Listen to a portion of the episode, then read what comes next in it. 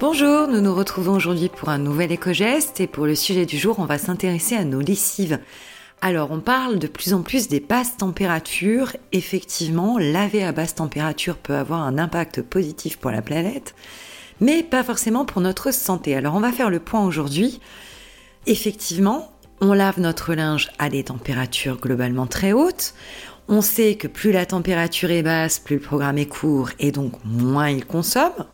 Une étude publiée en 2020 a démontré l'impact au niveau européen, 10 degrés d'écart par exemple en passant de cycles de 40 degrés à 30 degrés et ce serait une réduction de notre empreinte carbone équivalente à celle produite par 2 millions de voitures et sur le plan électrique, ces 10 degrés de différence entraîneraient une réduction d'énergie équivalente à la consommation annuelle d'une ville de la taille de Nantes. Alors il faut savoir que les lessives actuelles qu'on trouve dans le commerce sont tout à fait adaptées à cette évolution. On peut ainsi dans de nombreux cas réduire la température de 40 degrés à 30 degrés sans souci lorsque les vêtements sont peu sales et n'ont pas été exposés.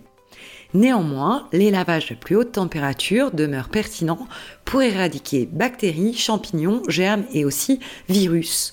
C'est pourquoi le lavage à 60 degrés sera quand même à privilégier pour le linge tel que les draps, les serviettes, les torchons, et si les vêtements ont été en contact avec des personnes contaminées. Alors pour réduire notre empreinte, faute de pouvoir toujours réduire nos températures de lavage, on pourra néanmoins adopter d'autres astuces, comme par exemple trier son linge, utiliser des lessives écologiques, faire tourner la machine quand elle est pleine et de préférence la nuit, ou en tout cas pendant les heures creuses, éviter le repassage quand on le peut. C'est autant de bonnes astuces et de bonnes pratiques à adopter pour économiser de l'énergie, de l'eau, voire même parfois du temps.